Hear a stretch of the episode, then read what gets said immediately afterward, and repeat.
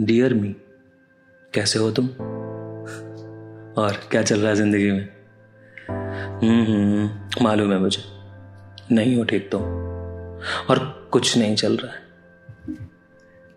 तुम्हें पता है, जब कुछ भी ठीक नहीं होता है और कुछ भी नहीं चल रहा होता है, तभी ना इंसान के पास बहुत ज्यादा कुछ करने को होता है, क्योंकि जब आप सब हार चुके होते हो तो खोने को तो कुछ होता ही नहीं है, है ना? अच्छा, तुझे याद है तू स्कूल में था, ग्यारहवीं का एग्जाम था और तुझे कुछ नहीं आता था।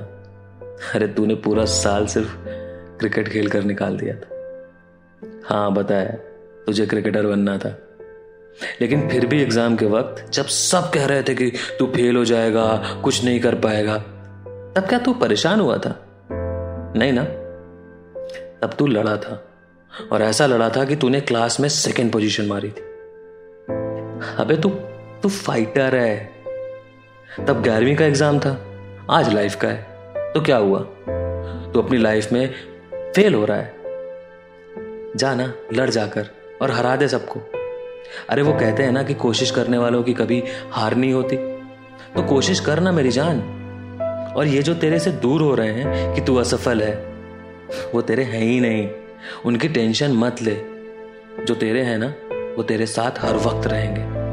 फिलहाल तुझे लड़ना है और जीतना है।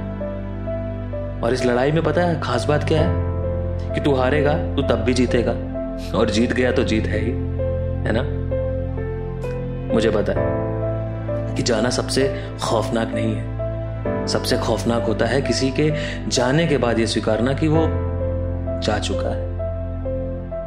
तुम स्वीकार ही नहीं रहे हो, लेकर बैठे हो उन्हीं धुंधली यादों को। और मियां, यादों के सहारे ना आने वाले कल की तस्वीर नहीं बनती है, तस्वीर बनती है यादों को अपनी ताकत बनाकर। तो जाओ ना, अपनी यादों को हावी मत होने दो, उन यादों को अपनी ताकत बनाओ और अपना सुनहरा भविष्य बनाओ। क्योंकि जब आज से तीस चालीस साल बाद आज के दिन के बारे में बता रहे होगे, तो तुम मुस्कुरा रहे होगे इस पल को सोचकर, और कह रहे होगे कि अगर तब मैंने हार मान ली होती तो आज जो हूं वो नहीं होता। तो सुन, उठ, मुस्कुरा, लंबी गहरी सांस ले और जाकर दहाड़ दे आसमान में कि हम लड़ेंगे साथी अपने लिए, क्योंकि लड़े बगैर जीत नहीं मिलती। तो सुनना, हाथ थाम मेरा और आजा साथ में।